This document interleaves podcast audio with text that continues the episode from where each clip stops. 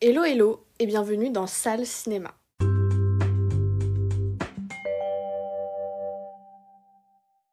Je m'appelle Farah Knight et je suis super heureuse de vous retrouver dans le tout premier épisode de mon podcast. Tout premier épisode qui est hyper symbolique pour moi parce qu'on va pouvoir discuter d'une série qui m'a bercée durant toute mon enfance mais qui a également laissé une trace indélébile dans la pop culture. Alors, c'est l'une des grandes séries dont je ne peux m'empêcher de revoir tous les ans, parce qu'elle fait limite partie intégrante de ma personnalité, mais aussi parce qu'elle a vachement contribué à ouvrir la voie à une représentation beaucoup plus nuancée des femmes à la télévision. Vous l'auriez compris, cette semaine, on va parler de Desperate Housewives, la série de Marc Cherry, sortie en deux mille quatre. Je me suis dit que pour décortiquer les fans de Wisteria Lane et tous leurs secrets, la meilleure option était de faire comme elle, et de se poser autour d'une table avec sa meilleure amie. Salut A D R! Salut Farah, je suis super heureuse de te retrouver ici pour ton tout premier podcast, surtout pour euh, Desperate Housewives. Dans ce podcast, on va euh, pouvoir débattre sur, par exemple, qu'est-ce qui fait de Desperate Housewives une série culte, quel est son, éter- son héritage aujourd'hui, et quel Desperate Housewives sommes-nous, et par exemple, quel mec de Desperate Housewives on déteste. Non mais euh, c'est vrai que ça c'est des grandes questions, surtout euh, quel Desperate Housewives sommes-nous. Je pense que c'est la question la, la plus importante qu'on aura à traiter durant ce podcast, donc euh, j'ai hâte.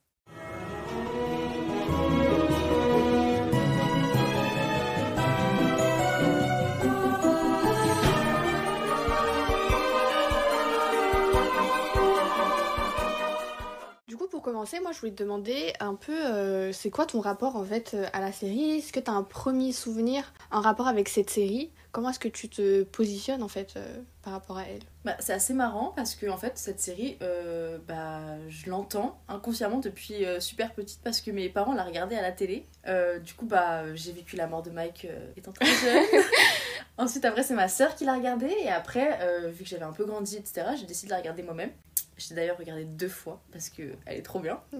Donc franchement, euh, ça fait super longtemps que je suis en contact avec cette série et euh, bah, je regrette pas du tout, au contraire. Je pense que c'est une des séries, une de mes séries préférées. Ah ouais, ouais.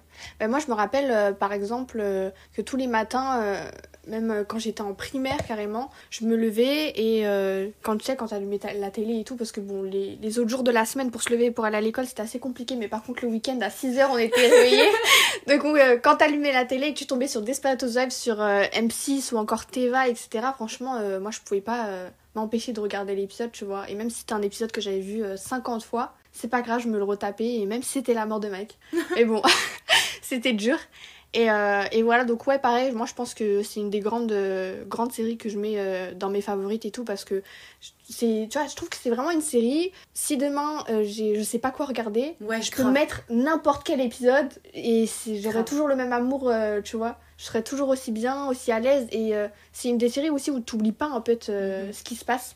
C'est-à-dire que si demain, euh, comme je t'ai dit, je veux me poser, je mets l'épisode trois de la saison six, euh, c'est pas grave quoi, tu vois. Mais je pense que ça en dit long le fait qu'on préfère re-regarder Desperate Housewives que de commencer une nouvelle série, genre. Ouais, bah c'est un peu une série aussi euh, confortable, hein. Ouais. Tu, tu te sens à l'aise avec les personnages. Euh, même le fait d'avoir grandi avec cette série, je pense que ça la, ça la met directement dans une position de... de séries favorites, ouais. confortables et tout, safe place en fait limite. Largement. Elle a quand même été une révolution euh, dans, euh, dans les fictions américaines télévisées et euh, ça en fait on le voit dès le générique je trouve. Ouais, moi je m'en souviens que dès enfin, les premières fois où je regardais, surtout euh, les premières fois où je le voyais à la télé avec mes parents, mon jeu préféré c'était de savoir qui était qui, genre qui était représenté par ouais, qui. Mais euh, vraiment. Au moment où la femme elle a les boîtes de conserve, elle est tombée, je t'en... c'est Suzanne, c'est Suzanne, c'est Suzanne. Ouais.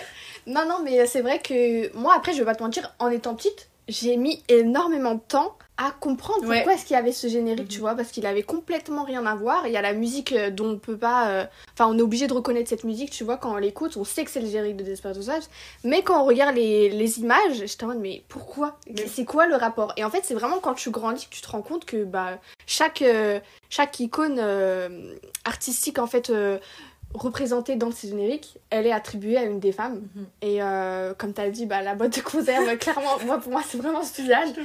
Et on a euh, bah, tout ce qui est euh, Ève qui croque la pomme. Mais oui, euh, à la fin, elles sont toutes avec l'arbre, avec chacun ouais. une pomme dans la main. Ouais. Donc ouais. Euh, franchement, je trouve ça, euh, je trouve ça même intéressant euh, de, d'avoir mis ça, parce qu'il y a aussi un côté artistique et euh, d'aller plus loin, en fait, de la série, tu vois. Ouais, largement. Donc, euh, ouais. Et même, c'est, c'est cool, parce que, par exemple, quand on a Nefertari qui, qui est représentée, on sait direct aussi que c'est Lynette par exemple mm-hmm. qui a pu euh, bah, mettre sa carrière de côté et s'occuper de ses enfants, tu sais, et femme puissante quand même ouais. et au, qui au final se retrouve bah, comme les autres, donc, euh, donc je trouve ça aussi intéressant parce qu'en vrai Desperate Housewives dès le premier épisode ça annonce la couleur, on est directement ouais, plongé clairement, dedans clairement, bah, déjà avec la mort de Mary Alice. En fait, tu te dis, bon, tu commences cette série et au final, tu t'attends pas à ce qu'il y ait un personnage, normalement, qui est censé euh, bah, s'identifier et être parmi les femmes de la série, meurt dès le premier épisode, mm-hmm. euh, surtout par euh, une balle dans la tête, ouais, par largement. Un suicide, alors que bah, quand on regarde en fait euh, la série et comment est-ce qu'elle est représentée, cette femme a tout pour elle. Un mari qu'il aime, une belle maison, avec euh, des clôtures blanches, euh, le gazon bien, ton, bien tondu, tu vois, et elle a même un, un fils.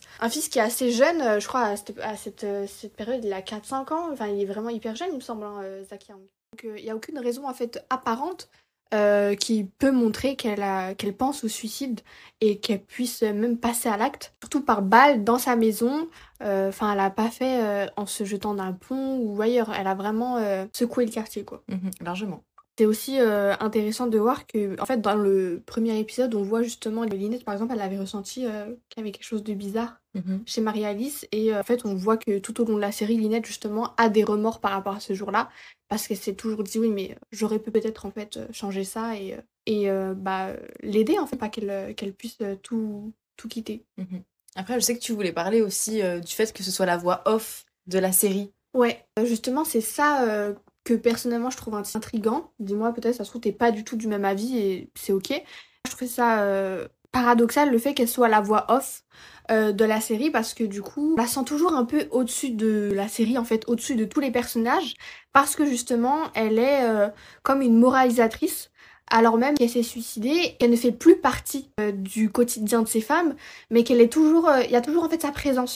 Et je trouve ça hyper intéressant parce que elle donne toujours une morale à la fin de comment est-ce que elle, elle, elle voit la vie, euh, comment est-ce qu'elle voit le quartier, alors même qu'elle en faisait partie aussi. Ouais. Donc une forme d'hypocrisie, de, de, de critique en ouais. fait sur euh, tout ce qui est euh, les quartiers résidentiels, la, la bourgeoisie, euh, tout est beau, tout est rose. C'est aussi intéressant parce que justement. On a par exemple Rex ou Eddie plus tard qui vont eux aussi faire l'objet de leur propre épisode, donc leur propre voix off. Après, je vois ce que tu veux dire quand tu dis que c'est un peu moralisatrice de sa part à Mary Alice. C'est plus le fait que quand elle était vivante, c'était vraiment une femme qui était lisse. C'est ça. Genre elle est vachement lisse. Enfin après, on l'a pas forcément vue énormément, mais bon, le peu de tout ce qu'on voit, c'est une femme lisse qui pose pas de problème. Et finalement, une fois qu'elle est décédée, elle se permet de... De critiquer, ouais, de, en fait, ouais. Ouais, ouais, de ouais. donner son avis, et cetera. Alors que vivant, elle aurait, vivante, elle aurait peut-être jamais fait. Elle aurait participé à ça, tu vois. Ouais, c'est grave. Ça que je me dis. Quand tu vois toutes ces réunions de poker entre mmh. les filles, et tu Mary Alice qui sort deux, trois blagues ou deux, trois critiques en faisant la voix off, tu te dis, ouais, mais en fait, t'étais à cette même ouais. table avec ces mêmes filles euh, il y a encore pas longtemps. Donc, euh, c'est pour ça que je trouve ça... Euh... paradoxal un peu mmh. au final. Et moi, elle valait pas moins, enfin mieux qu'elle c'est quoi ça, finalement, c'est ouais. le même bateau quoi. C'est ça. Ça change aussi des séries qu'on voit par exemple euh, à cette ère-là, enfin cette période-là en tout cas euh, deux mille quatre, euh, parce que je l'ai dit au début, euh, Desperate Housewives est sortie en deux mille quatre. On est à une période en fait où Desperate Housewives est une série révolutionnaire mmh. euh, de, des fictions américaines télévisées et cetera. Pour la simple et bonne raison que, par exemple, rien que par le fait que Mary Alice fasse la voix off, alors même que ce n'est plus, elle n'est plus considérée comme un personnage principal, ça change vachement de toutes les autres séries qu'on peut voir à cette période-là. Je pense à Sex and the City, où par exemple il y a Carrie Bradshaw qui, elle, fait la voix off de tous les épisodes, mais en fait on la suit dans sa chronique et c'est le personnage mm-hmm. principal un peu, tu vois. Même si on est toujours, on suit toujours le quotidien d'autres femmes avec elle, elle fait la voix off. Donc euh, c'est ça qui est bizarre, entre guillemets, tu vois, qui change un peu. Et je pense qu'il fait aussi du bien, parce que d'un côté, c'est aussi pour ça qu'on aime Desperate Housewives. Les autres épisodes où on n'a pas Mary Alice qui fait la, la voix off, elle nous bah, manque. Ouais, elle ouais, nous ça. manque. Ça fait... Mais... C'est spécial, tu vois. Mais tu sais que là, je viens de me rendre compte que finalement, ça me fait un peu penser à Gossip Girl. Ouais. Où, tu vois, on a la voix féminine de... La voix off de mm-hmm. Gossip Girl, de ce Gossip Girl qui fait un peu la morale à tout le monde, alors qu'au final, bah, c'est carrément Dan. Oui, c'est ça. Et Dan, mais en mode, bah, c'est un peu la même chose, dans, quoi. Dans, cette, dans ce podcast, on a vraiment tous les spoilers de la série possible. mais, euh, mais c'est la même chose, en fait. Et c'est comme dans Pretty Little Liars, pareil, avec, mm-hmm. le, avec le A, enfin, tu vois, et c'est ça qui, qui est assez cool, parce que, bah, d'un côté, ça change encore plus...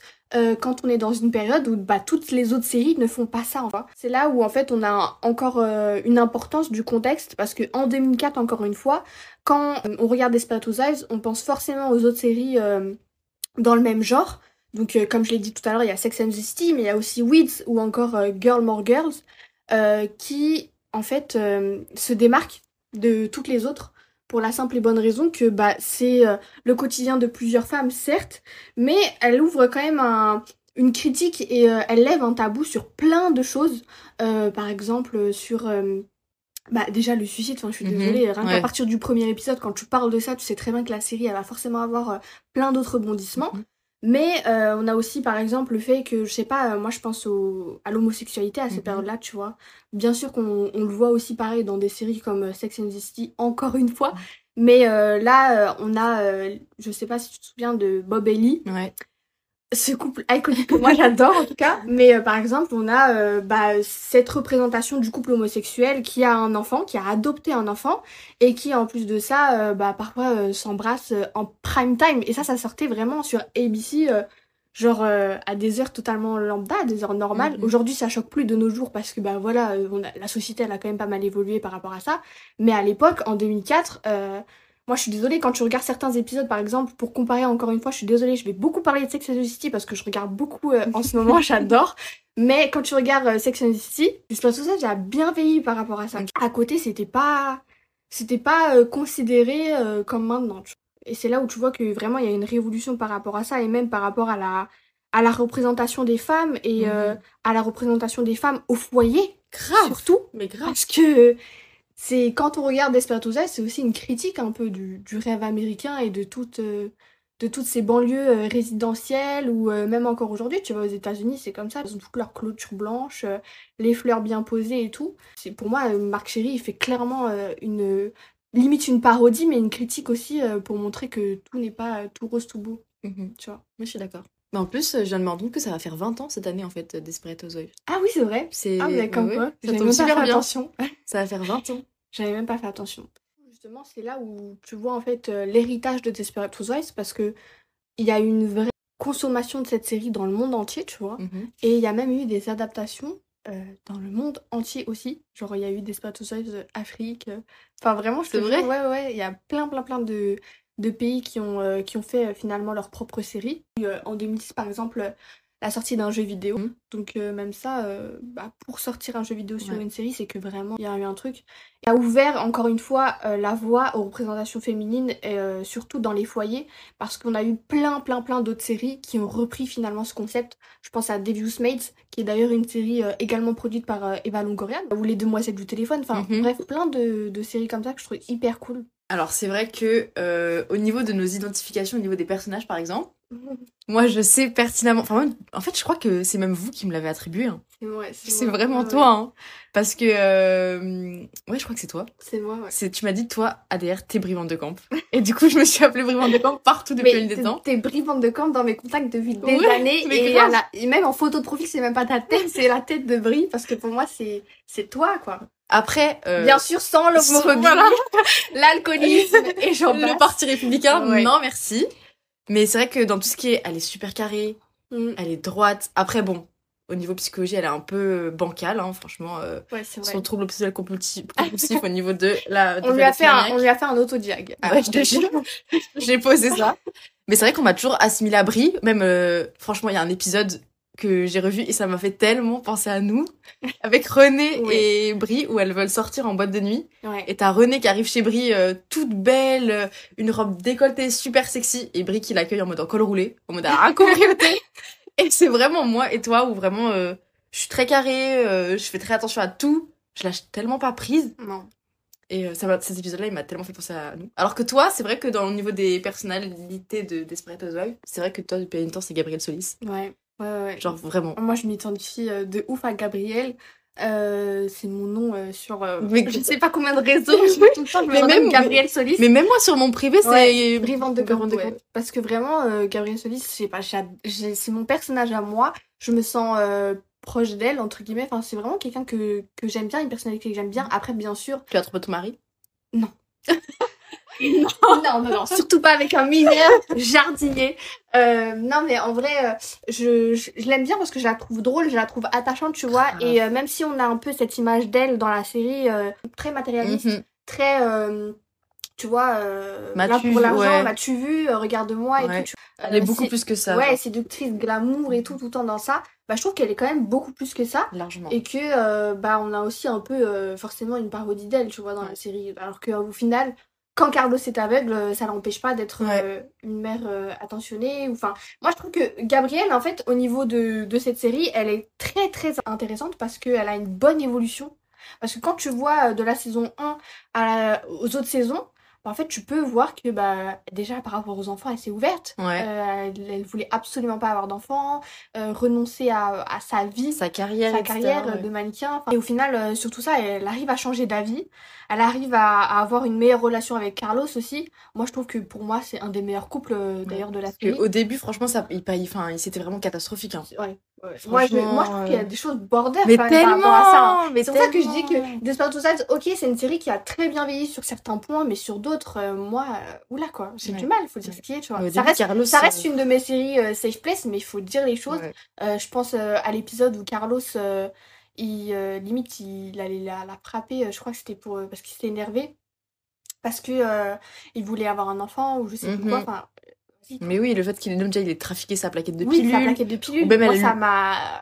C'est bon, tellement. Et même elle, à un moment, elle lui dit, ouais, euh, je me sens seule et tout. Et lui, il lui dit, euh, oublie pas combien, combien d'euros j'ai payé ton collier, genre. C'est ça. Tais-toi, genre. Je t'achète donc, comme ça euh, et tais-toi. D'un côté, euh, je trouve qu'on euh, accable quand même beaucoup Gabrielle sur euh, son matérialisme, ouais. et cetera. Et même sur final, sa tromperie euh... avec le jardinier, franchement... Ouais, ça c'est. Ça une... peut. Non, mais en vrai, on l'accable beaucoup, mais franchement, Carlos, il était odieux à cette époque-là. Oui, mais euh, il était mineur quand même. Pas avec un mineur, mais non. la tromperie. La tromperie, c'est pas acceptable, se... mais. Elle peut euh... se comprendre du fait que. Je vais enfin, pas me faire dénuer en disant ça, mais. Se comprendre. Entre genre, il l'a un peu poussé, quoi, quoi, en mode. Euh, il l'a vraiment bah, dit, ok, t'es toute seule, mais prends tes affaires, enfin, prends tes chaussures, euh, fais faire ta mais vie. Surtout que et... moi, pour moi, je suis désolée, mais cette tromperie, elle saute aux yeux, genre. Ah, il y avait absolument oui. tout le quartier au courant, sauf Carlos. Et à l'église, il vient, le jardinier, il va voir Carlos, il dit, ouais, vous demandez pas pourquoi vous êtes le seul mec du, du quartier à qui on tourne la pousse de trois fois par semaine. Mais c'est ça, quoi. Que j'aime et c'était Suzanne qui avait, dé- qui avait découvert Gabrielle, même. Elle lui oui, avait dit, oui, ouais. Oui, euh... oui. Et justement, elle lui avait dit, oui, mais quand même, c'est un petit. Ouais. C'est un mineur, quand même. C'est un petit. Non, mais euh, après, je pense que, euh, voilà, euh, la tromperie, euh, bon, on pouvait s'en passer, ça c'est sûr. En tout cas, pas avec. Euh... Après, ceci dit, quand on voit la gueule du jardinier... non, franchement, euh, voilà. Mais euh, c'est vrai que ouais, Gabrielle, je trouve que euh, c'est quand même, elle s'en est quand même bien sortie au niveau de son évolution. Large. Euh, parce que, voilà, quand on regarde la série... Le passé qu'elle a, et cetera. Quoi. C'est ça. Le, le passé, surtout avec son beau-père. Mm-hmm. Euh, moi, je trouve que c'est là, en fait, où tu te rends compte que le personnage, on peut largement le comprendre dans tout ce qui s'est... Dans, dans tous les drames qu'il y a eu, euh, c'est limite une suite logique, tu mm-hmm. vois. Parce que euh, quand on voit Carlos aussi euh, par rapport aux autres hommes euh, de la série, je trouve que c'est par exemple le plus euh, entre guillemets macho ou protecteur mm-hmm. envers Gabrielle. Et euh, si tu veux dresser son portrait psychologique aussi, je pense que c'est normal qu'elle recherche un homme. Donc en vrai, euh, voilà, et aussi c'est une ancienne mannequin, enfin c'est pas n'importe qui, tu vois. Je suis d'accord. Après, quand on a. Quand on a Bree aussi, par exemple, par rapport à son évolution, je trouve qu'elle est hyper intéressante. Mais et oui. pour moi. J'adore Gabrielle, je l'adore du plus profond de mon cœur, euh, comme je l'ai dit et tout, mais euh, là, pour moi, la série n'est rien sans Bree. Genre vraiment, tout repose sur elle. Euh, on le voit surtout dans les dernières saisons encore plus. Ils arrivent à tuer euh, le beau-père de Gabrielle, ouais. qu'elles enterrent le corps. Bien euh, sûr que c'est lui... pas grâce à Suzanne. C'est hein. exactement ce que Suzanne, ça y est. Suzanne, la conne qui a miséré. Mais euh, Bree, elle a vraiment, vraiment euh, beaucoup, beaucoup apporté aux femmes de Wisteria Lane. Et euh, je trouve ça hyper triste, par exemple, euh, bah, du fait que c'est elle, en fait, qui a, qui a porté à bout de bras euh, le groupe pour, au final, euh, se retrouver dans un motel euh, en voulant se suicider. Euh, c'est là, en fait, où tu vois, limite, qu'il y a un peu une boucle aussi dans la mm-hmm. série parce que bah, on retourne... On a, euh, au début, euh, Mary Alice qui est partie avec un suicide et euh, Bree qui veut faire la même ouais. bêtise euh, la même bêtise, je dis bien bêtise parce que c'est comme ça que Bree le qualifiait mm-hmm. quand c'était euh, Mary Alice, elle disait euh, non je comprends pas pourquoi est-ce qu'elle a fait euh, cette connerie là en fait de partir pour au final euh, bah, se retrouver dans la même situation qu'elle euh, totalement désemparée. Non je suis d'accord, je suis entièrement d'accord. Et pour euh, revenir un peu encore sur Bree et Lynette, en fait Bree et Lynette à un moment elles ont vraiment des carrières qui s'inversent parce que enfin euh, moi je trouve qu'elles vivent un peu le même euh... le même parcours parce qu'au début, bah, Bree, elle est femme au foyer. Elle doit juste s'occuper de Rex. C'est Rex, son premier mari. Mm-hmm. Donc, elle est juste là pour faire à manger, euh, rien d'autre. Et après, elle va se mettre à, mettre, à, faire, à avoir une carrière. Enfin, avoir euh, son truc de cuisinière. Ouais, c'est vrai. Etc. Et Bree, c'est, euh, Lynette, c'était complètement l'inverse. Elle a commencé avec sa carrière, puis après, elle a fini femme au foyer. Voilà. Bah, Lynette, c'est vrai que moi, c'est elle qui me brise le cœur. Parce que... Euh... Et Tom Scavo, quoi. Parce qu'on va parler de tous les problèmes reviennent à Tom Scavo. Mais largement. Moi, je trouve que, ok, à la fin on voit que c'est un couple qui s'aime et que, en tout cas on a l'impression que Lynette l'aime parce que je pense pas qu'elle serait retournée tout avec, tu vois. Mmh.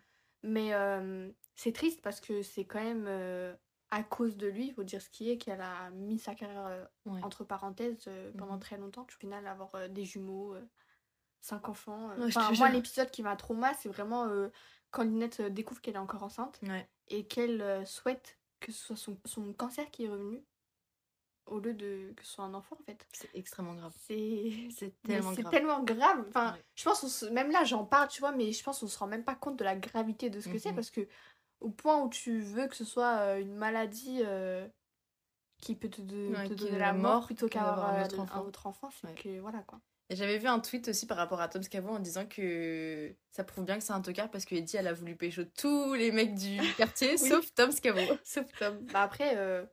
Tom, euh, voilà quoi. Pour moi, c'est un ado. Hein. Grave. Elle s'est mariée avec un ado. La honte. Moi, j'aime bien Eddie en tout cas. La honte, mais ça arrive à quand même beaucoup de femmes. Faut dire ce qui est. Donc, euh, c'est pour ça que je trouve ça hyper triste. Et en fait, c'est là où je trouve que la série, elle est vachement réelle parce que, ok, voilà, on est dans une quartier résidentiel, de la bourgeoisie, mais, euh, mais ça, ça correspond à quand même pas mal de femmes. Mm-hmm. Parce qu'on est quand même sur des stéréotypes à chaque fois qui ouais, sont c'est vrai. Pas mal. Moi, il y a, par exemple, je repense à l'épisode où Rex fait une crise cardiaque. Mm-hmm. Et qu'elle est là en train de repasser le lit, le refaire, oh, plier mais oui. tous les draps. Enfin, pour mais moi, oui. c'est... Mais il y a un moment aussi où euh, ils sont en train de, de faire l'amour, je crois. Et qu'elle euh, elle n'arrive pas. Enfin, mode, elle n'arrive pas à se concentrer parce que sur la table de chevet, il y a des miettes. Oui. Et qu'elle est, elle part, elle va tout nettoyer et elle revient. Et Rex lui dit, mais t'es, t'es tarée, ma belle. Je trouve qu'elle est très... Euh, avec Rex, en tout cas, elle était très bridée. Je sais ouais, pas pourquoi. Ouais. Mais euh, par exemple, même, il euh, y a une scène où ils sont euh, à table euh, avec, euh, il me semble... Euh, oui, un, un oui, dîner. Oui. Et il y a Bree qui sort pendant le dîner. Rex pleure, pleure après l'éjaculation. Oui. Oui, oui. C'est, oui, parce épisode, que, c'est... En fait, c'est parce que... Ça, c'était, ça commençait comment c'était parce qu'ils euh, voyaient un conseiller conjugal. Et du coup, bah, pour euh, décomplexer le truc, Suzanne, elle avait dit... Euh, Elle avait dit des trucs sur son couple avec Mike et tout, en mode... Euh, ah oui, en mode, euh, elle s'est retrouvée nue face à Mike euh, la première fois qu'elle l'a vu, oui. trucs comme ça. Et du coup, bah, je sais pas, Bree, elle s'est lancée, je sais pas, elle s'est dit, tiens, moi aussi, je vais faire la même. Et elle a balancé ça sur Rex et c'est pas du tout passé, quoi. Mais surtout pour le personnage de Bree, qui est hyper républicaine, euh, dans les traditions, dans le, oui. dans le classique, et cetera. Avoir un fils gay, avoir oui, un mari et... qui aime oui, le, le B D S M, oui, et cetera. Grave. Même euh... sa fille qui tombe enceinte alors que... Sa fille qui tombe enceinte et alors qu'elle est ni mariée, qu'elle ouais. a seize ans... Euh, le, le père il s'est barré, ouais. enfin, elle a vraiment eu un peu euh, bah, bah, tous les karmas qu'elle, les karmas, ouais, tout, tout ce qu'elle ne voulait pas ouais. avoir, elle l'a eu, tu vois. Largement. Ça la rend attachante. Après, pour parler un peu des autres euh, personnages, parce qu'il faut quand même parler d'Eddie. Moi j'adore Eddie. Enfin, j'ai pris du temps à l'aimer en fait. Enfin, je sais pas comment expliquer, mais le fait que. En vrai, je trouve qu'elle elle est quand même attachante malgré le fait que par exemple elle aille pécho tout le monde. Et euh, elle a un... je trouve qu'avec Gabrielle, elles ont des points un peu en commun. Ou c'est un peu en mode Mathieu, c'est un peu la guerre. Ils n'ont pas assez la guerre tant que ça. Non, pas tellement. Non. Et je trouve que Eddie, je pense que c'est vraiment un personnage que tu vas apprendre à aimer quand tu plus tu grandis. En fait. Ouais, largement. Plus tu grandis et plus tu l'aimes parce que euh, c'est un peu la rejetée de Wisteria Lane. Oui. Parce que bah, c'est une, euh, une femme qui n'a pas les mêmes valeurs que les autres. Enfin, en tout cas, qui c'est pas les mêmes valeurs, mais qui ne voit pas la vie comme les autres, je pense. Même si on a Gabrielle qui trompe son mari avec le jardinier, on a quand même... Euh, c'est quand même une femme au foyer, tu vois. Mmh. Elle, elle, elle reste, entre guillemets, à sa place. Et, euh, et elle a sa vie, alors qu'elle fait ce qu'elle veut, quand elle veut, avec qui elle veut, ouais, mariée ou pas, tu mmh. vois.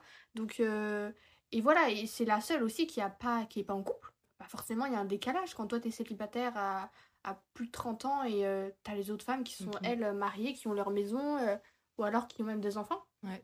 Déjà moi sa mort euh, oh, m'attriste mais à mort. Oui, mais ma maman m'a tellement choquée mais quand j'étais petite. Moi, ça sa, mort, mais... euh, sa mort elle fait vraiment j'étais choquée méga de la, la peine et surtout qu'elle soit en rapport avec Dave Dave mm-hmm. que je ne peux pas me blairer, je déteste je... Cet acteur est très très fort parce qu'en tout cas il joue dans pas mal, euh, dans pas mal de rôles très méchants. Oui, mais tu sais, il je... joue tellement bien que t'as envie de le détester toute ta vie. Tu sais ce que j'ai entendu sur lui, comme quoi il acceptait que les rôles de méchants parce qu'il acceptait pas d'avoir euh, une relation amoureuse à la télé alors oui, qu'il avait vrai. Sa femme. Bah, franchement c'est pour ça qu'on l'adore. Ouais, voilà. C'est mignon. Mais euh, mais de ça euh, je trouve ça hyper triste qu'en fait Marc Cherry a fait le, le, le choix de lui donner un passé que quand on voit l'épisode ouais, de sa mort. Parce que ça. Franchement, quand tu vois tous les épisodes, ok, Eddie, elle a, elle a une part importante, enfin, elle est quand même partie du quotidien des femmes, mais t'as, t'as pas tellement de, de détails sur sa vie. Euh, elle meurt, et en fait, c'est quand elle meurt qu'on apprend qu'elle avait un fils, mm-hmm. que les filles vont aller euh, un peu comment, comment il va, et cetera. l'aider et voilà, pour essayer un peu euh, lever, je pense, aussi leur culpabilité par rapport à Eddie. Et, euh, je trouve ça hyper triste que ça on l'apprenne une fois qu'elle soit morte et que finalement on la rende vivante grâce à son passé, tu vois, mm-hmm. une fois que ce soit fini en fait. Elle est attachante. En tout cas, elle se fait énormément la guerre avec euh, Suzanne pour Mike. Ouais. Ça, c'était un gros arc. En vrai, j'ai beaucoup aimé. Ouais, après, j'ai envie de te dire, Suzanne, elle a pas fait la guerre à qui pour Mike. Ouais, je te jure. Elle a quand même. Euh... Mais moi, franchement, je pense que mon couple préféré, c'est Mike et Suzanne. Moi, ouais, je les aime beaucoup. Mais je trouve que Mike, euh, parfois, il... il mérite pas Suzanne. Ah ouais? Ouais. Oh non, moi, après, je sais pas. Trouve... Après, je trouve qu'ils ont tellement de déboires tous les deux. Ils ont tellement de, de vieilles casseroles à traîner que. Ouais. Ils vont bien ensemble. Tu vois. Mais moi, je les trouve trop mignons. Je pense que c'est vraiment mon couple préféré. Non, mais euh, pour moi aussi, je pense. Parce que. C'est le plus sain, je trouve, en vrai. Ouais, mais d'un côté, euh, je sais pas. Hein. En gros, il y avait un moment où Mike et Suzanne traversaient une période euh, hyper difficile financièrement. Oui. Ils et ont Suzanne, dû déménager et tout. Ouais, ils ont dû déménager, quitter Fairview. Enfin, euh, ouais. C'était vraiment. Euh... Et Suzanne, elle avait commencé. Et Suzanne, son elle avait commencé son activité euh, à se filmer en ouais. fait pendant qu'elle faisait le ménage en petite tenue et euh, dans le dos de Mike. D'un côté, elle a fait ça pour euh, subvenir aux besoins de sa famille, et cetera. Enfin, en tout cas, c'est comme ça que la série le montre. que euh, voilà, elle le fait vraiment euh, par dépit et tout, mais euh, bah voilà, je trouve ça pas... Oui, c'est pas très éthique, ouais. Ça c'est sûr, mais je trouve qu'au niveau amour, passionnel, et cetera, je trouve qu'ils sont très mignons, enfin genre il y a des phrases où, que Mike il dit à Suzanne, on s'en souvient, on s'en souvient très bien, quand il dit euh, je t'aime plus que les petits pois et les grains de riz, quelque ouais. chose comme ça. Et justement ça, elle ressort même à son mais enterrement oui. et tout, enfin, c'est hyper triste, largement. C'est hyper triste. Je sais que euh, le, l'enterrement de Mike... T'as Suzanne qui limite euh, hésite de prendre la parole oui. et qui finalement euh, le fait pour pas regretter et tout. Et euh, elle pleure, elle pleure, elle arrête pas de dire bon bah je sais pas ce qui se passe, mmh. euh, je sais pas pourquoi là et tout. Et au final elle dit mais en fait si, je sais qu'il est heureux, qu'il est là, qu'il mange mmh. des cheeseburgers. Oui. Ah oh, non mais l'épisode où euh, elle va voir M J et elle, enfin genre il est super en colère, il est triste de la mort de son papa et qu'ils vont dans le garage casser des, des pots de ah, confiture oui, oui. et cetera. Oh là là. Et... Il était horrible cet épisode et il pleurait, il pleurait, c'était tellement triste. Mais je trouve ça hyper euh, réconfortant aussi euh, quand tu vois euh, bah, tous les hommes de Wisteria Lane. Après, on a Tom, on a Carlos, et cetera oui. qui viennent tous pour pouvoir l'accompagner, oui. euh, faire des sorties euh, entre hommes, on mm-hmm. va dire. Et je trouve ça hyper mignon, tu vois. Oui. Parce que euh, même Orson, Orson aussi était venu. Orson, lui aussi, on a des choses à dire sur lui. Mais après, Bree, elle a tellement de... Euh, de mecs. De mecs. Mais oui. À un moment, elle, elle retourne sa veste complètement. Mais et oui. euh, c'est pour ça que je trouve que c'est vraiment un des personnages, encore une fois, hyper intéressant. Parce que bah, c'est par tellement de, de, de phases. Ouais. On voit qu'en fait, finalement, elle s'est totalement décomplexée euh, au bout d'un moment et qu'elle a à la limite pété un câble, ouais. en fait, en faisant tout et n'importe quoi. Et euh, parce que par exemple quand on regarde l'histoire de la création de la série, on a Marc Cherry qui, euh, qui disait que Marcia Cross, donc euh, la, l'actrice qui joue Bree, était la meilleure pour ce rôle. Mm-hmm. Et moi pour moi je pense ouais. exactement pareil. Enfin je vois personne d'autre qui pourrait jouer euh, Bree Van de Kamp comme elle, elle le fait. Et euh, c'est aussi une, une peinture en sa mère parce qu'il faut savoir que euh, Marc Cherry, sa mère a été vraiment comme Bree. Okay. Et donc euh, en fait quand il, a, quand il a fait l'audition avec Marcia Cross pour jouer le rôle de Bree, il s'est dit mais c'est vraiment elle et mm-hmm. personne d'autre. Et je pense que de toute façon, ça s'est bien euh, retranscrit à l'écran. Elle joue, très, très bien. Elle joue extrêmement bien. Euh, on la voit aussi dans d'autres saisons, par exemple, quand elle tombe enceinte. Moi, c'est, je crois que c'est la saison trois ou saison quatre. Ça me fait extrêmement rire parce qu'elle tombe enceinte. Du coup, pendant toute la saison, t'as des plans hyper rapprochés d'elle. Tu vois, tu vois jamais son ventre. Et ça me fait trop, trop rire à chaque fois. Et c'est là, justement, euh, à cette occasion qu'après, Marc Cherry, il a pu euh, faire un contrat avec elle euh, en disant « Ouais, tu tombes plus enceinte tant que la série, elle n'est pas terminée. » Il a fait un ah ouais, je te jure, ouais, vraiment. Et euh, c'est comme Eddie, par exemple. Eddie, on sait qu'elle meurt parce qu'elle a eu des différends avec euh, Marc Cherry. Ouais, ils l'ont fait mourir pour ça. Donc, je trouve ça encore plus triste par rapport au personnage parce que euh, sinon, elle serait restée. Ah ouais ? Ouais, ouais. Mais ça, c'est pareil, encore au niveau des actrices, et cetera. On sait qu'on a, on a jamais eu le nom. Moi perso je penche pour Terry Hatcher, Suzanne, mm-hmm. mais il euh, y a eu pas mal de différends euh, avec les actrices. Y avait, apparemment il y avait une actrice qui était exécrable sur le plateau de tournage. Arrête. Et, euh, ah ouais ouais je te jure. Euh, non, et bah, je sais pas, euh, je, je sais pas, on sait pas qui c'est. Mais pour moi je pense que c'est Suzanne parce que c'est elle qui euh, prenait euh, entre guillemets toute la place. Euh... Enfin moi c'est ça que je comprends pas dans Desperate Housewives, c'est que euh, Suzanne elle est un peu comme le main character. Tu sais que moi c'est en grandissant, en revoyant la série et tout euh, plusieurs fois et tout, que je me suis fait un vrai avis sur ces femmes là. Mais quand j'étais petite, Suzanne c'était ma préférée. C'était, euh... c'était, euh... c'était. Je trouve qu'elle est vachement mise en avant dans la série. Vraiment, elle est tellement elle... maladroite. Mais largement, mais même. Et limite tu te demandes si c'est pas fait exprès. mais parfois tu te demandes, mais c'est pour ça que vraiment il y, y a une photo sur Twitter, un mème où il y a Suzanne devant son garage et il y a écrit derrière conne en rouge. Oui, mais ça, non mais c'est, c'est pas un montage, ça veut vraiment imprimer, tu sais quand ah on ouais, oui. Et c'est avec euh, avec Carl. Carl. Carl quand euh, mais il l'a trompé, il trompait ouais. Eddie avec Suzanne. Ouais ouais, ouais. C'est ça. Carl, non mais franchement, Carl il était beau. Mais Carl, il s'est fait toutes les fans de Wisteria Lane et franchement si j'étais à Wisteria Lane, il fait penser à qui un peu? À Damon genre. Ouais mais Damon, Damon c'est un niveau au-dessus. Ouais largement. largement. Largement. Mais, mais euh, Carl, euh, pareil, je le détestais avant et en fait plus non. je grandis, plus j'ai la lumière mais sur lui. Largement, il a l'humour, il a un truc qui fait. Mais même Bree est tombée, j'ai envie de te dire. Oui. Euh, mais à partir, à partir de ce moment-là, tu te dis mais. Ouais ouais ouais. Non je suis d'accord. Mais moi justement, Bree je l'adore, mais il y a des trucs pareils, encore une fois, c'est hyper border. En fait, c'est dans tous les personnages, je trouve que c'est ça qui les rend encore plus vivants, tu vois.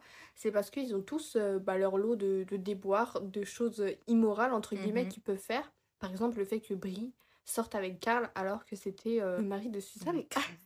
Ah pour ça, moi, euh... ça passe pas. Ça, ça passe pas. Ça, ça passe surtout pas du tout. Euh, c'est... Ok, c'est l'ex-mari, mais il a quand même eu un enfant avec Suzanne. Ouais. Enfin, pour moi, c'est impossible. C'est vie. Impossible et surtout venant de Bree, je trouve ça hyper choquant. Ouais, euh... tu sais elle qui est très carrée, qui a des valeurs oui, et ça. Tout. Comment est-ce qu'elle a pu accepter ça? Ouais. Ouais. Bah flop pour Bree. Mais... Ouais. Mais même la fois où euh, elle apprend que son fils il est homosexuel, hein. Oui. Où elle l'envoie en camp de redressement ouais. et que finalement euh, il se rend compte là-bas, euh, Andrew se rend compte que finalement il aime, il aime les hommes quoi. Elle, c'est, c'est le coup de massue. Hein. Elle le met à la rue Andrew. Oh, oui. Ça c'est un des grands moments de la série et euh, encore aujourd'hui, je, je suis désolée mais je comprends pas. On a quand même pas mal de conséquences et tout par rapport à ça. Après, genre on voit Andrew qui, euh, qui euh, arrive à renouer après, plus tard une relation avec sa mère, et cetera. Andrew euh, qui est beaucoup plus euh, d'ailleurs exposé que sa fille. Oui, largement. On le voit beaucoup plus, on suit beaucoup plus Andrew comme un des personnages euh, un peu secondaires de la série. Et, ok, il y a pas mal de conséquences positives entre eux euh, plus tard. Et Andrew euh, d'ailleurs dit qu'il n'en veut plus à sa mère, enfin qu'il a mis du temps à ne plus en lui en vouloir, mais qu'il comprend aussi son... son positionnement, mais euh, après on voit aussi, aussi euh, compliqué pour Bree de le mmh. faire, de passer à l'acte et tout, mais que c'était limite, euh, en tout cas dans la série, c'est ça que j'aime pas, c'est que c'est dépeint comme si euh, c'était euh, l'unique moyen pour pouvoir s'en ouais. sortir, alors que bah, pas du tout. En ouais, fait. Largement pas.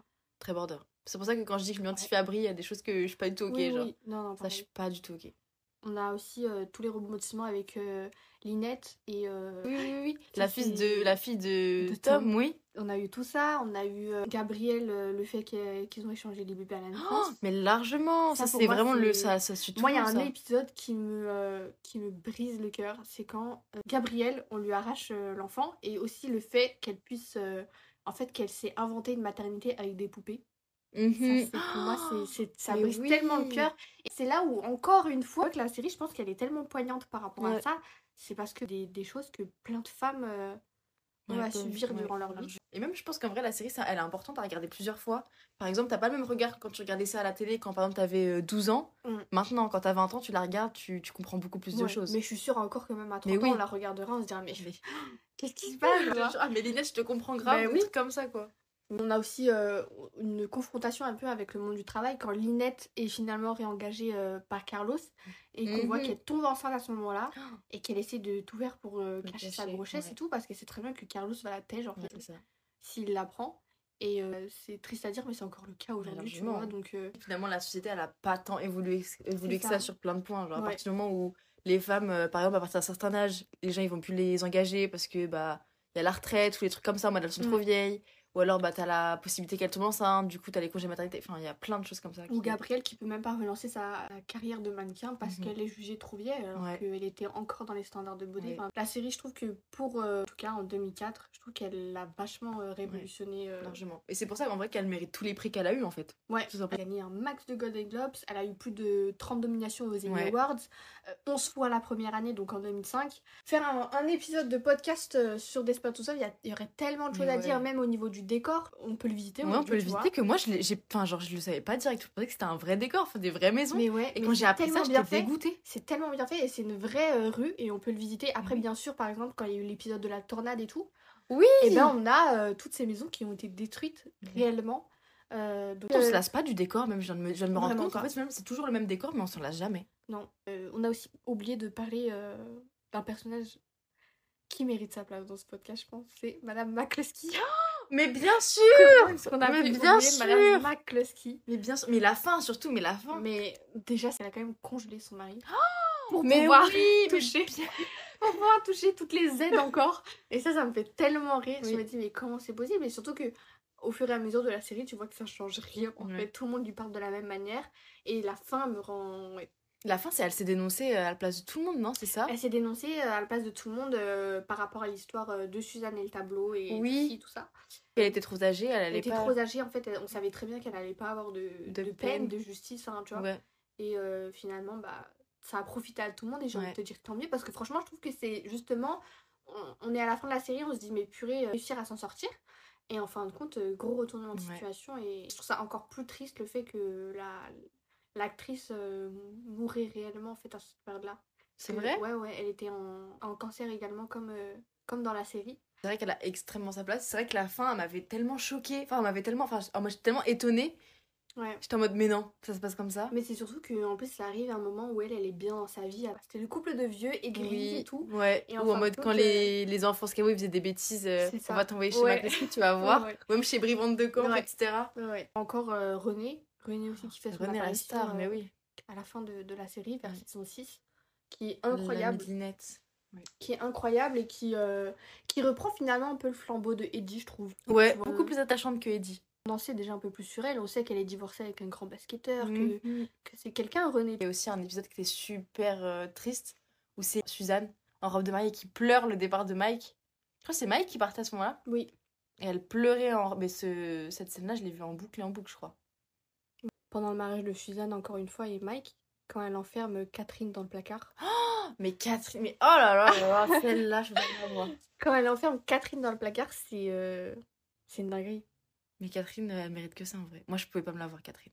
Moi, je, je... je suis désolée, non. Franchement, encore une fois, je trouve que le personnage de Catherine, c'est quand tu grandis, que tu te rends compte que tu la, tu la comprends. Ouais, I en feel vrai... you, Catherine. Ouais, en fait, tu la comprends Catherine, par rapport à Mike, la romance, et cetera. Mais elle était tellement en l'idéalisation de Mike. Ouais. Et justement, aujourd'hui, on a une ère où il y a tout ce qui est ghosting. Quand, quand t'es là, en fait, t'es en train de ghoster les gens, où tu leur donnes beaucoup d'amour, puis d'un coup, plus rien. Enfin, euh, plein de choses comme ça. Et ben, je trouve que c'est là où la série, elle est largement plus parlante. Mmh. Parce que Catherine, ok, on se dit, euh, oh, mais t'es une grosse folle, il n'y avait rien entre elle et Mike. Ouais, mais en fait, Mike. Euh, mais si, il donnait du jus, Mike. Il hein. donnait du jus. Mais ouais. Il n'a pas de fumée sans feu. Ouais, largement. Euh, c'est pour ça que je comprends pas quand. Je comprends et je comprends pas quand on dit que Catherine est une folle. Parce qu'elle n'a pas non plus tout inventé. Non, largement pas. Et je pense que Suzanne en a largement joué aussi avec mmh. elle. En fait, après réflexion, tu te dis que finalement, Mike. Euh... Voilà, c'est bon. Ouais. Il y a eu Catherine, il y a eu Eddie, maintenant il y a Suzanne. Mais c'est un peu, euh, c'est un peu aussi une télé-réalité. En fait. Oh, tout, le monde est, tout le monde est sorti avec tout le ouais, monde. Euh... J'ai un grand, grand regret dans cette série. C'est pourquoi est-ce qu'on n'a pas eu un couple Bree-Catherine. Je suis désolée, mais je trouve que... euh, non. Je pense que j'aurais jamais pu sortir avec Catherine. Après, il faut la supporter, je trouve. Ouais, après, Bree aussi, il faut la supporter. Hein. Après, il y a aussi euh, où elle retrouve Orson.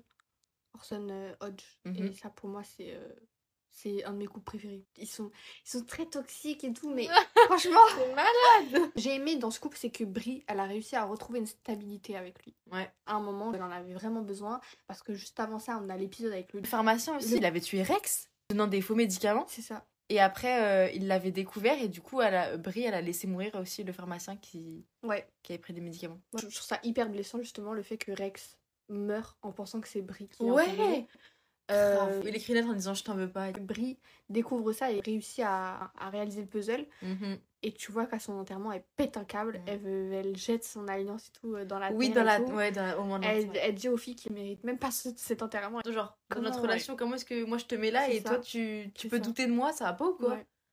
Ouais, je suis d'accord. Et moi, il y a une scène aussi que j'aime beaucoup. Euh, c'est là où, en fait, où tu comprends tout le personnage de, de Bree. C'est quand euh, elle parle, en fait, de son masque qu'elle a avec sa mère.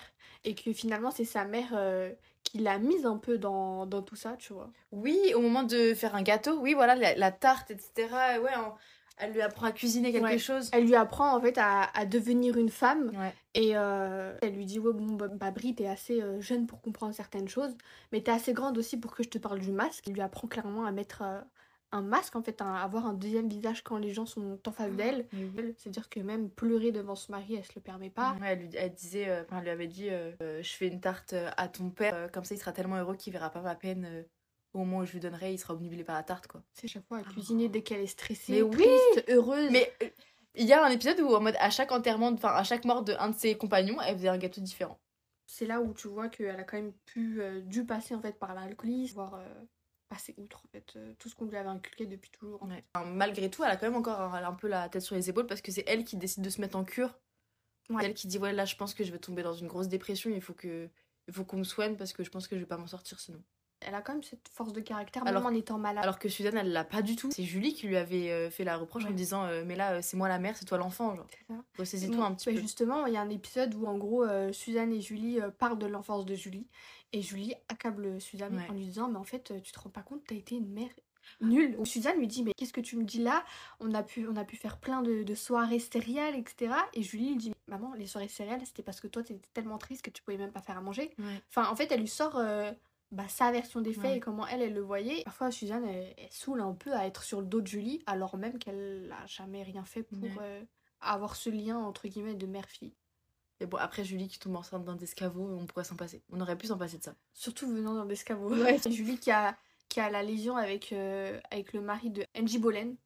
Angie, oui, la blonde ouais. ouais. Alors que le fils de, de Angie avait un big crush sur, euh, sur euh, Julie. Ah mais oui, ok. Parce qu'il y, y a aussi une romance avec un, un des neveux d'une, de, de Eddie, Eddie ouais. et il sort avec ils Julie. Ils sont allés même en garde à vue, fait, il sort, euh, en parce fait, qu'ils ont volé au supermarché. Oui, mais ouais. en fait, il la trompe avec la fille de Bree aussi. Genre. Ouais. Il se fait les deux enfants, ouais, ouais. les deux filles. En fait, tu peux pas t'ennuyer en regardant Desperate Housewives. T'as l'histoire principale, mais t'as tellement de plein de petites histoires à côté ouais. que ça fait tout le, tout le scénario, tout, toute la série. C'est ça. Mais c'est vrai que tu peux tellement pas t'ennuyer en la regardant. Enfin, vraiment pas. Si on peut euh, finir euh, le podcast en parlant de ça quand même, c'est la représentation euh, des minorités. On l'a pas tellement. On l'a une fois avec euh, les Applewhite, oui. Betty Applewhite. La et maman en plus, elle avec est... les deux enfants. C'est ça. Un des enfants qui est dans la cave. Euh, qui est enfermé dans la cave. Ah, je me dis, la seule représentation qu'on a, elle est quand même très mal dépeinte. Ouais, avec un fou entre oui. guillemets. Et comme par hasard, bah, c'est la seule afro-américaine de la série. Et je trouve ça hyper triste. Euh, on a Angie Bolen par exemple qui est italienne ou encore Gabrielle qui est mexicaine, ok. Mais, mais franchement, ouais. euh, ça vole pas haut. Quoi. Non, c'est vrai. Et euh... je pense que si la série se, se referait cette, enfin, en notre période, en ouais. notre société, je pense qu'il y aurait beaucoup plus de personnes noires. En tout cas, une des personnages, c'est, c'est sûr et certain.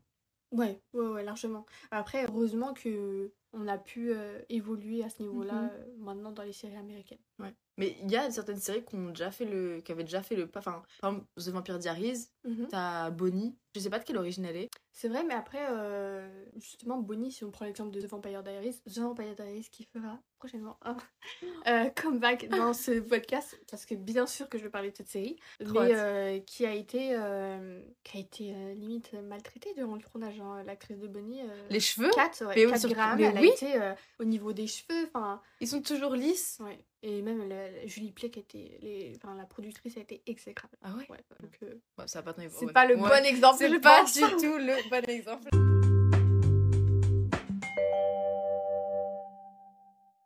Pour finir cet épisode A D R, j'aimerais que tu me dises, est-ce que tu as un épisode préféré ou euh, une réplique préférée de Desperate Housewives? Est-ce qu'il y a vraiment quelque chose qui t'a marqué euh, dans cette série? J'ai pas forcément d'épisode préféré euh, fixe. Parce qu'il y a tellement d'épisodes, tellement de, de rebondissements. Mais je sais qu'il y a des épisodes qui m'ont énormément touchée. Mais j'en ai déjà parlé un peu dans le podcast. C'est le moment euh, avec la mort de Mike où M J euh, il casse tout ce qu'il y a à casser euh, dans le garage avec Suzanne. Et que tous les, les hommes ils viennent aider Suzanne à reconstruire la vie de M J. Ils font du mieux qu'ils peuvent. Et euh, en fait je crois que je suis une fan de, de la famille de... Des Tom Scavo. Non, je suis une fan des Delfino je crois. Parce ouais. que même la réplique de Mike quand il dit je t'aime plus que les petits pois et les grandes riz, ouais. c'est trop Mike mignon. Enfin, James Danton qui va d'ailleurs faire une danse avec, avec les stars, stars. Mais oh incroyable là, on est vraiment dans l'actualité en fait. Mais vraiment mais elle... Moi mon personnage préféré c'est Tom Scavo. Fallait que je vous le dise. Mais non Non, sérieusement. Euh, non, mais je pense qu'on va faire un épisode pourquoi on déteste pourquoi Tom Scavo. Mais encore une fois, Tom Scavo, euh, j'aimerais juste euh, clôturer sur ça. Je trouve ça hyper dommage parce qu'en fait, ça, pareil, tu t'en rends compte en grandissant. Parce que moi, je me rappelle que quand j'étais petite, je ne voyais pas le problème avec mais Tom. Oui. Je ouais. l'adorais mm-hmm. et je trouvais même qu'il était hyper cool, hyper fun. Alors qu'au final, euh, bah, c'est lui le pire mari. Mais vraiment. Euh, c'est elle qui gère la maison, qui a tout le poids sur les épaules. Et voilà, même pendant son, can- son, son cancer. Ouais. Enfin, limite, les filles, elles ont beaucoup plus été présentes que Tom. Hein. Moi, il y avait un épisode justement qui, me, qui m'avait euh, trauma. C'est quand euh, Lynette se bat avec l'opossum En gros, elle a un, impo- un opossum dans le jardin mm-hmm. et elle veut à tout prix qu'il meure. En fait, je pense qu'elle est tellement en saturation avec tout ce qui se passe dans sa vie qu'elle veut à tout prix qu'il meure et que cet opossum est vraiment le trop plein pour elle. Mm-hmm. Et, euh, et elle arrive à, à la fin de l'épisode à le tuer. Et euh, Saint vient chez elle carrément, il se déplace pour lui dire... tu n'as plus ton cancer. Ouais. En euh, mode, c'était un peu l'image de l'opossum, si ouais, ton cancer, t'as réussi à le tuer. Ouais. Et, euh, et tu vois, finalement, qu'elle pleure avec l'opossum dans les bras. Et qui, parce qu'elle a toute la pression qui relâche et elle se dit, mais pourquoi j'ai fait ça, tu vois. Et je trouve, ça, je trouve cet épisode hyper touchant. Ouais. Desperate Housewives à jamais dans notre cœur. Largement. Franchement, largement, ça m'a grave hype à recommencer encore une troisième fois. Ouais, mais franchement, franchement les personnes qui regardent, c'est green flag. Genre. Mais largement, largement. Et que ce soit pour les mecs comme pour les meufs. Ouais, largement. En tout cas, merci beaucoup A D R pour ce podcast. Ça m'a fait bah. extrêmement plaisir de te recevoir. Encore plus pour parler de ça. Euh, je ne me voyais pas euh, faire ce podcast sans ma Bree Van de Kamp à moi. Bah, mais surtout, merci de m'avoir invitée. Et même, euh, merci à toi de m'avoir fait partager ton premier podcast sur ton nouveau, nouveau projet que tu lances. Mm. En vrai, euh, pour être honnête, au début, j'avais un peu peur. Ouais. J'étais stressée. En fait, ouais, voilà, je suis trop stressée dans la vie.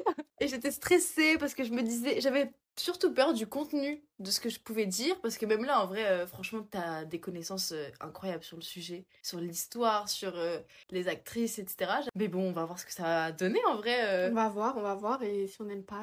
Vous allez jamais voir cet épisode si on n'aime pas. Si vous écoutez ça, c'est que bon, c'est bon signe. Ouais, vraiment.